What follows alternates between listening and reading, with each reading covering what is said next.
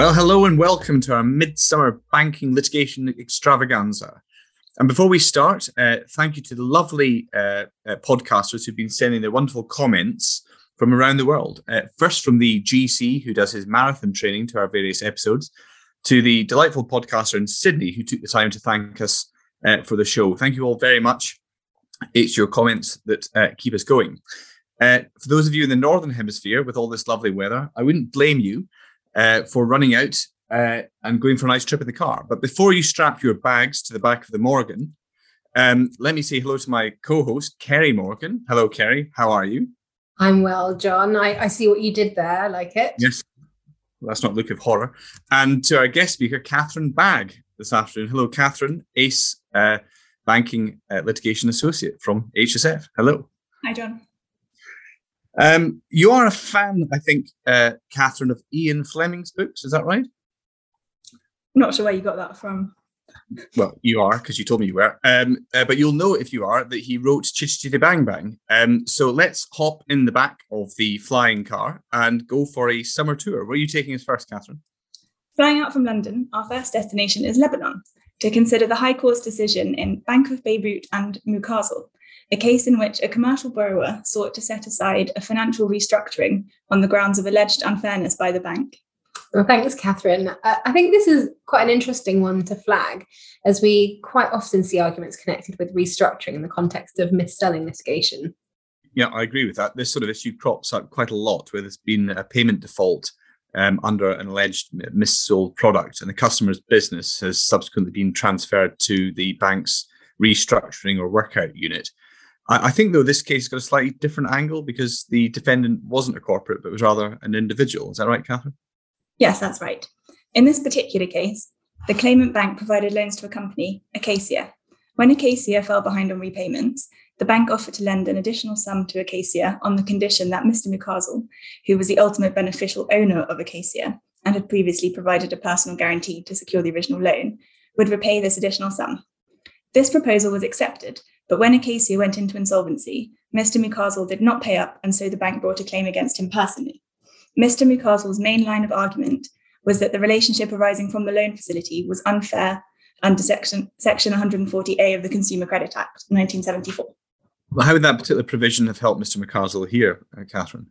Essentially, Section 140A provides the court with certain powers to ameliorate a debtor creditor relationship by making certain orders should it find that the relationship is unfair within the meaning of the Consumer Credit Act.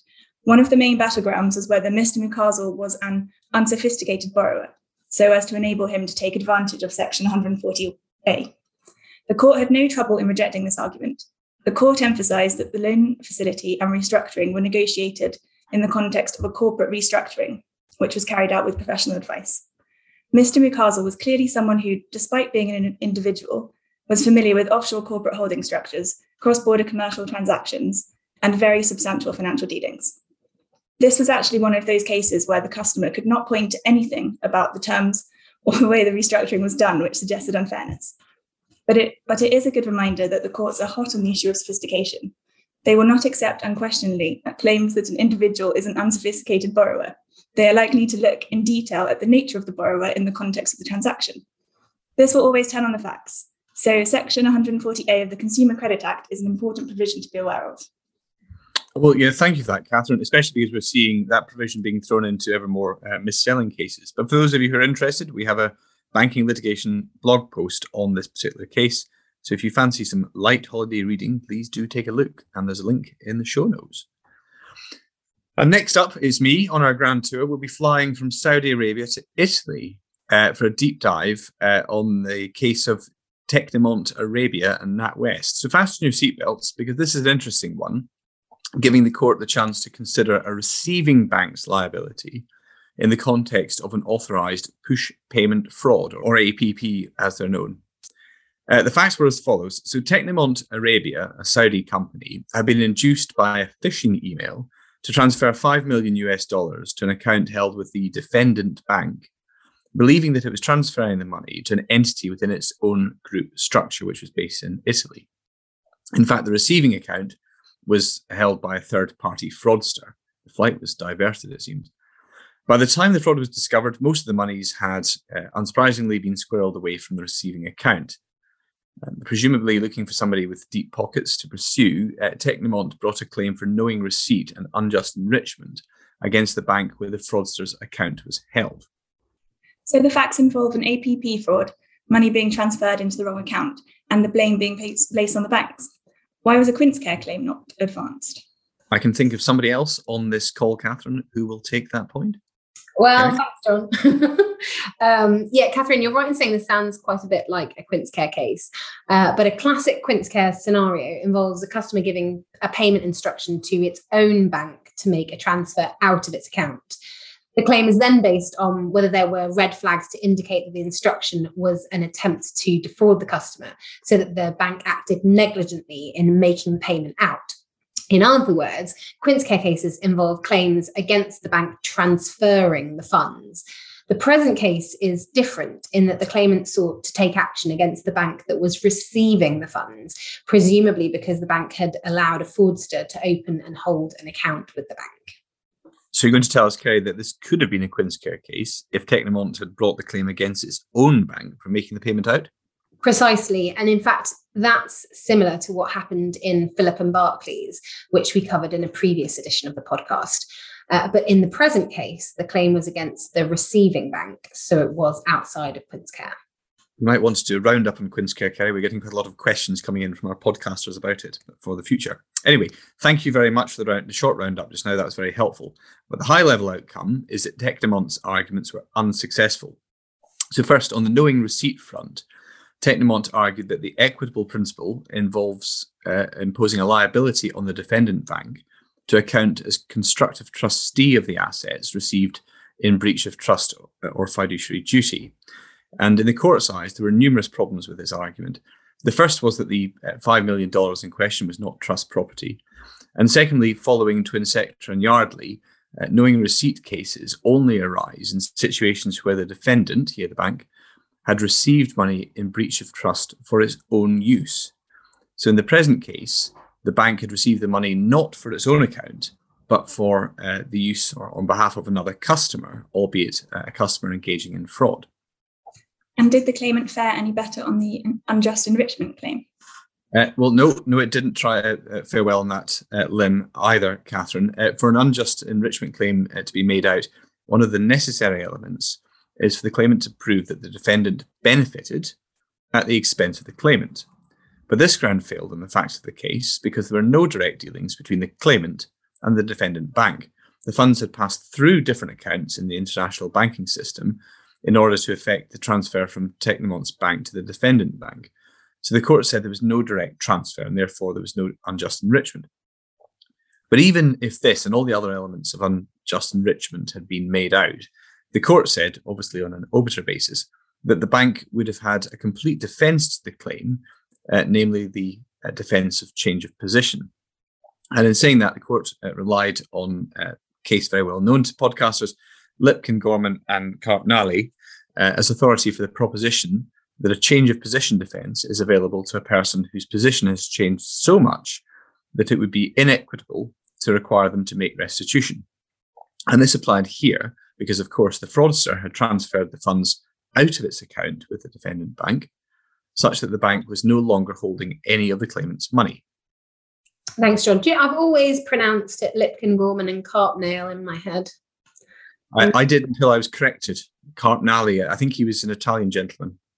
Oh, it could always be rely rely on you to um, help us get the pronunciation of the case names right. I think you've got some more uh, Latinate uh, uh, uh pronunciations coming out later. Good luck, Catherine. Uh, um, yeah, anyway, of course, we have a blog post on this decision for any listeners who would like to read uh, in more detail about the case. Excellent. Uh, well, next up, um, we are going to take uh, a break from our world tour. And I should say there's a link to that previous case uh, in the show notes if you're interested. But we're going to take a break from this and abandon geographical uh, tours altogether so we can take a look at some crypto litigation updates. Kerry, over to you. Thank you, John.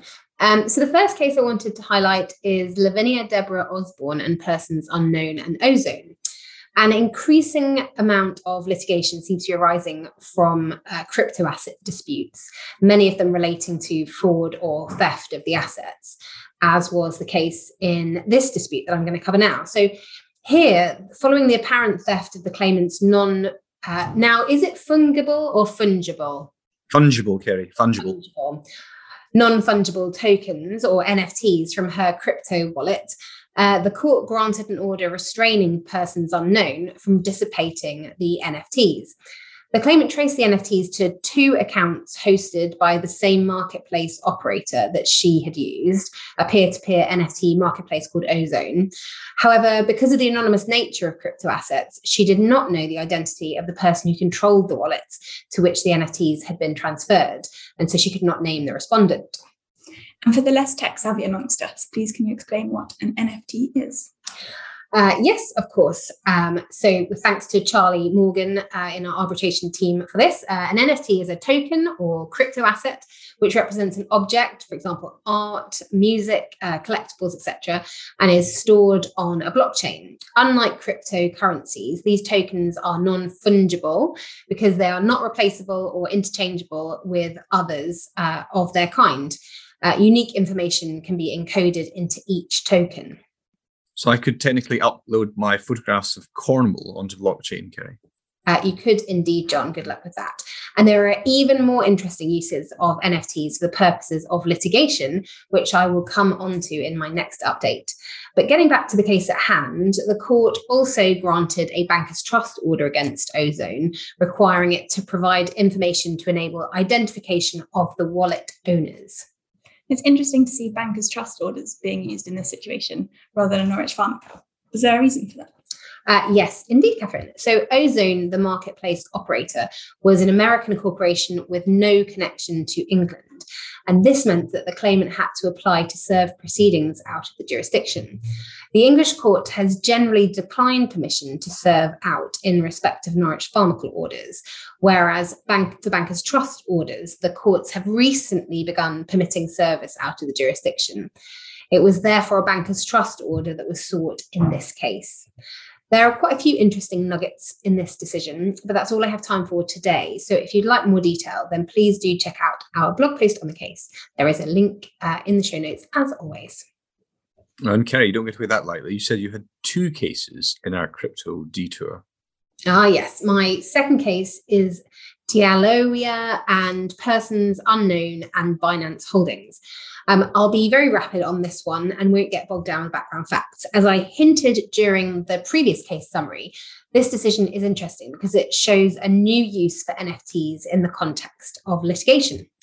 Listeners may recall that in the previous edition of this podcast, we took an impromptu city break to New York to discuss the Supreme Court's decision uh, to allow the legal representatives of a fintech company to serve a temporary restraining order on a defendant via an NFT.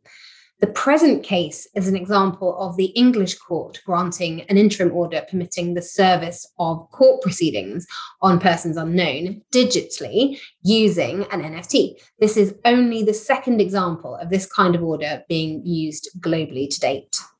I may be showing my admittedly young age now, but I'm trying to picture in my mind what service via an NFT actually entails, if that's the right terminology. Uh, yeah, no, I know what you mean, John. So apparently, a service token is a, a, novel NFT which can be found on the blockchain, and it links or has a link to a copy of the relevant court document on the relevant law firm's website. So you click on it, and you are served. Jazzy. Quite. Um, this demonstrates I think that uh, international developments in cryptocurrency litigation will likely have an influence on how domestic courts treat the same issues. And it also shows how the judiciary on an international stage are becoming increasingly sympathetic to the challenges of affecting service on pseudonymous defendants in crypto cases. Fascinating. Next week, enforcement of an award against a crypto thing. Uh, thank you for that, Kerry. Uh, we're going to finish off now with a tour of some procedural developments that have emerged over the past couple of months. I'll kick off with a discussion of a case concerning litigation privilege. This is the case of Loreley Financing and Credit Suisse. And thinking back to Three Rivers and the Bingham Inquiry Unit um, in that case, The question in this particular case was whether the identities of the individuals giving instructions to the lawyers on its behalf with a view to litigation could be covered by litigation privilege. Uh, the, the answer in the uh, uh, present case was no. The uh, court articulated a simple test for the present case. First, the question is whether the communication itself is privileged. And secondly, the court should ask itself whether that privilege will be undermined by the disclosure of the person's identity. Applied to the fact, the court decided that there was no evidence that privilege would be undermined should the identity of the individuals be revealed. Does that imply that in some situations the identities of such individuals will be protected? Yeah, yeah, that must follow. The judge noted that each case will require a decision on its facts. So, for example, in some cases, disclosure of the identity of those giving instructions might trespass on the content of those instructions.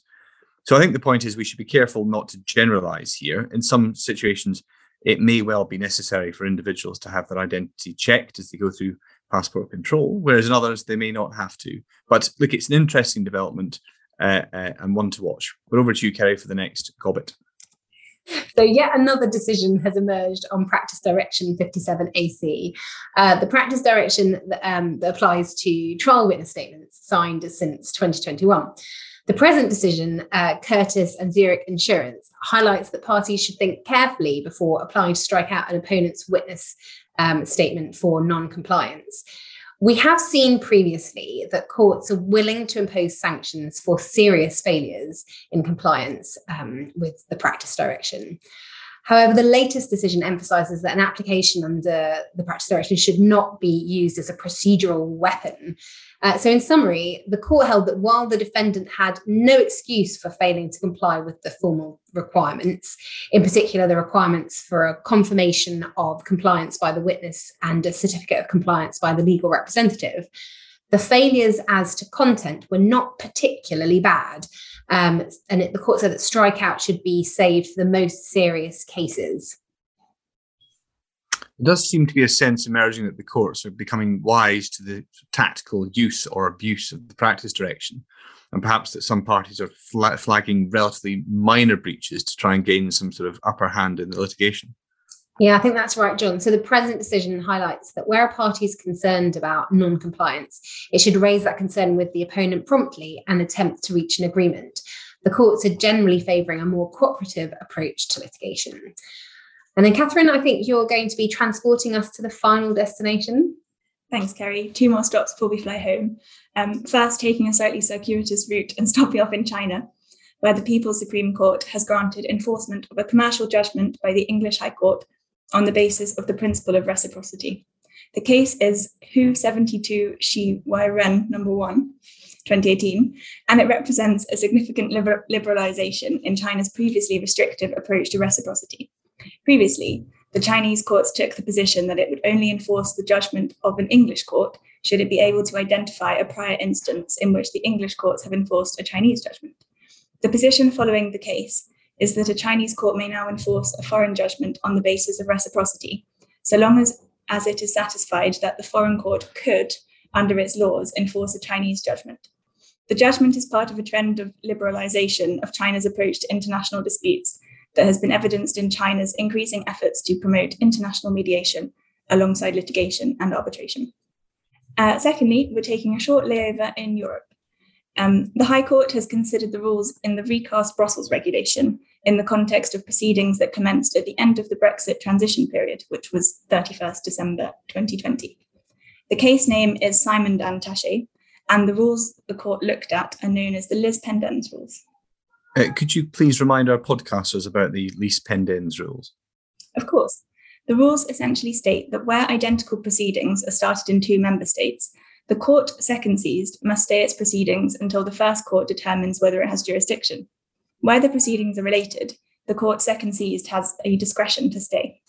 Pursuant to Article 67 of the EU UK withdrawal agreement, the lis pendens provisions in the recast Brussels regulation continue to apply in the UK where, and this is the key point, the proceedings were started in an EU member state before the end of the Brexit transition period, and the English proceedings were started only after.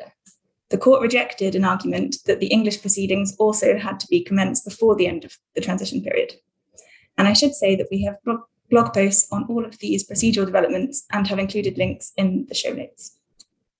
Well, thank you, Catherine, for that wonderful uh, tour uh, via Chitty. And thank you, podcasters, for joining us for another episode. If you've not yet gone away, do have a wonderful uh, and restful summer holiday.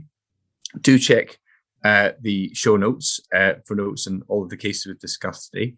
And please don't forget to check that your passport is in date. I speak from uh, bitter experience. But for now, thank you very much indeed, Catherine, our guest, for joining. Thank you, co host Kerry, for making the show as wonderful as it always is. And thank you to James behind the glass for uh, all the techno wizardry. Thank you very much and goodbye.